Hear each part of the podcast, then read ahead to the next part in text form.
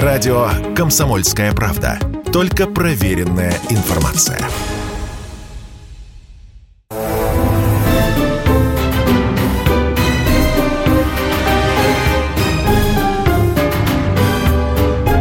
Предыстория. Мысли. Факты. Суждения. Иван Панкин и Павел Пряников, историк, журналист, основатель портала толкователь.ру. Павел является автором занимательной, на мой взгляд, статьи. Заголовок звучит так. «Колчака Гитлер бы разбил, а Бухарин ушел бы в глухую оборону. Итак, я цитирую начало. Экономист Григорий Попов на основе собственных вычислений пришел к выводу, что главная заслуга сталинизма – умение перераспределять ресурсы, и благодаря этому СССР победил Германию в Великой Отечественной войне.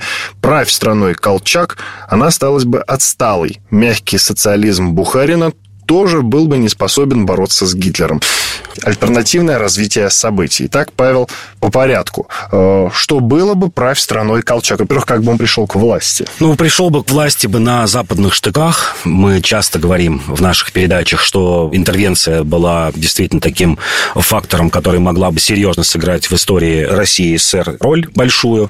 И вот если бы в Колчака более серьезно бы США и Англия вложились, я думаю, что Колчак на их штыках вполне мог бы победить или, во всяком случае, ну, создать какое-то коалиционное правительство. Пусть не единолично править, а править, например, э, вместе с какими-то членами учредительного собрания. Те, которые еще к 21 году были живы, в основном, возможно, из кадетов и правых эсеров. Но, тем не менее, такой вариант вполне был возможен.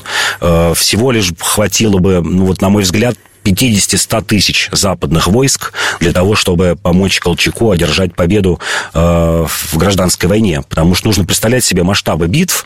Например, максимальное количество Красной Армии, которая воевала против э, Деникина, Врангеля, то есть, вот, скажем так, расцвет уже Красной Армии 19-20 год, это чуть более 200 тысяч. Вот чтобы представлять масштаб, какими воевали. Если мы говорим Вторая мировая война, это фронты по несколько миллионов, в общей сложности 34 миллиона советских солдат солдат прошло через Вторую мировую войну, то гражданская война на фоне Второй мировой и Великой Отечественной кажется какой-то маленькой войнушкой. Вот 50-100 тысяч вполне хватило бы, скажем, американских войск для того, чтобы они могли бы помочь Колчаку одержать победу. То есть это, в общем, было вполне реально. Это не было что-то из области фантастики. Итак, Колчак правит э, страной, которая может называться по-разному. Ну, пусть он правит СССР пусть он правит советским государством, не суть. Ну, то есть название может э, плясать в зависимости от того, э, какое название дал бы этой стране Колчак. И так он правит этой условной страной СССР. Гитлер решает напасть. Во-первых, мне непонятно, хочется уточнить, а Колчак с Гитлером поладил бы или нет? Я думаю, не поладил бы, потому что Колчак был ориентирован на Англию. Это был вот типичный такой англофил. Э, была большая группа, я бы так сказал, политических деятелей вот в той России, которая ориентировалась на Англию, например, Набоков и вообще вся кадетская партия, отец писателя Набокова, и в том числе Колчак, который вообще имел английское гражданство. Об этом многие забывают, что в 17 году он вот должен был воевать на Месопотамском фронте, и вот англичане поняли, что давай-ка лучше вот мы его отправим на, в Россию, пусть он там занимается делами. А, так как он был англофилом, безусловно бы Россия ориентировалась бы на Англию когда Россия ориентируется на Англию, она всегда выступает против э, той или иной, или против нее, скажем так, выступает какая-то мощная континентальная держава. В случае э, начала XIX века это была наполеоновская Франция, когда Россия вступила в коалицию с, с Англией, а в случае э, начала 40-х годов это, понятно, Германия это было бы одно условие. Я думаю, что Колчак ни в коем случае не пошел бы на союз с Германией, в том числе вот и по своим идеологическим соображениям, и по экономической зависимости. Ну, а вторая страна, это, конечно, была бы Франция. То есть это было бы аналог Антанты, потому что Россия экономически зависела очень серьезно от Франции. И Колчак этого не скрывал, например, не подтверждал полностью обязательства э, России перед э, французскими кредиторами. А к, началу революции, к 17 году, России накопились огромнейшие долги. Чтобы понимать, речь шла примерно о сумме 25-30 миллиардов рублей при бюджете в 10 миллиардов. То есть нужно было дать три государственных бюджета для того, чтобы расплатиться с долгами, но это немыслимо. Экономисты того времени говорили, что Россия, даже если бы она регулярно выплачивала бы эти долги, не беря новые, смогла бы расплатиться только к 55 к 58 году. Итак, Колчак с Гитлером поладить не смогли бы, считает Павел Пряников, а, а победить в войне? И победить в войне не смог бы. Я уверен, что Россия была бы среднеразвитой э, страной такого восточноевропейского полуфашистского типа, полу, полуавторитарного. У нас часто вот этим ярлыком пользуется фашизм. Нет, такой авторитарный тип был бы что-то типа режима Пилсудского э, в Венгрии, э, в Польше, режима Хорти в Венгрии, вот, вот какие-то подобные такие режимы. В Румынии промышленность, безусловно, развивалась бы. Никто не говорит, что там это была бы совсем отсталая страна, но не такими темпами, как э, развивалась страна при Сталине, да. Я думаю, что такую мощную индустриализацию не провел бы Колчак. Ее бы не провел и Бухарин, э, как бы со своими взглядами. А мы все знаем, что Вторая мировая война была война моторов. То есть можно было бы иметь и огромную армию, там, и 30, и 40 миллионов человек поставить под ружье, как в Первой мировой войне. Даже такой войны бы не было. Уже под конец войны тогда понимали, что авиация и танки будут играть огромную роль. И я думаю, что Россия бы проиграла бы и довольно-таки быстро в 41-42 году, год за год, за полтора, может быть, даже как и Франция сдалась бы в самом начале войны. Война не только моторов, считаю я, но и война стратегов. А Колчак был, в принципе, толковым стратегом. Ну, неужели ты думаешь, он не воспитал бы рядом с собой э, таких же э, союзников, точно таких же полководцев, как он, грамотных, которые смогли бы ну, нанести Гитлеру существенный урон.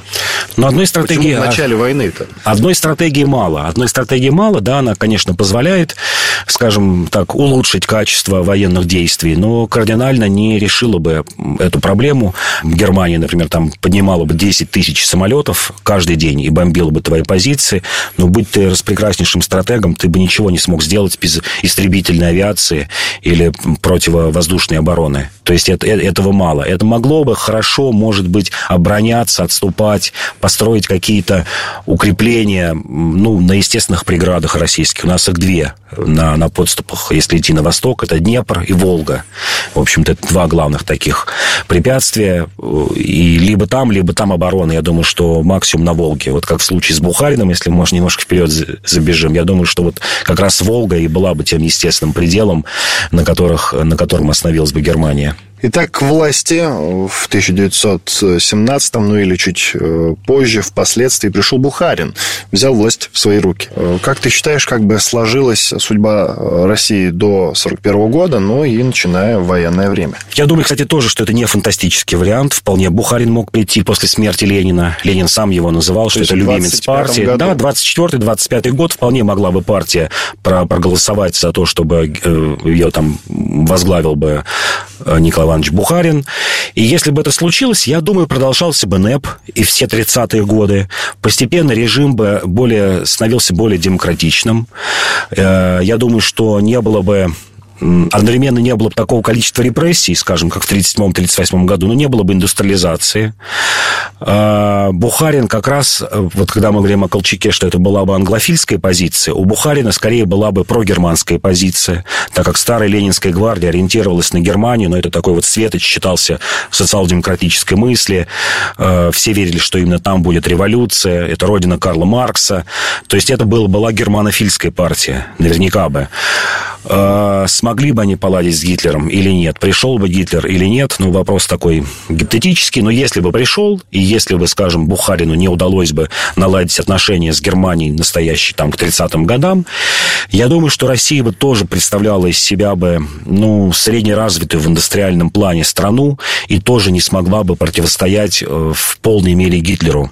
И скорее был бы вариант не как с Колчаком, про которого вот я уверен, что в год-полтора бы он держался, там бы сдался. А с Бухарином, я думаю, что он потерял бы, естественно, Украину. Возможно, был бы сепаратный мир. Э, по принципу 18 года Брестского мира как бы перед глазами стоял. И я думаю, что вполне могли бы сговориться с Гитлером, что отдадут Кавказ с нефтяными полями, Украину, Белоруссию, Прибалтику.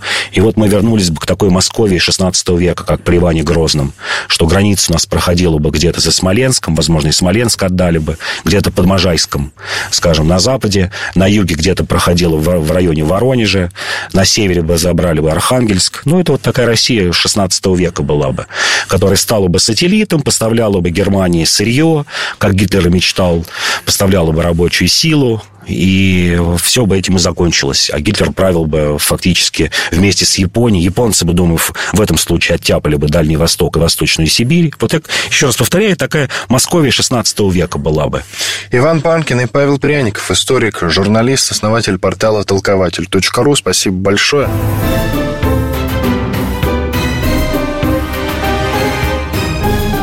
Предыстория. Мысли. Факты. Суждения.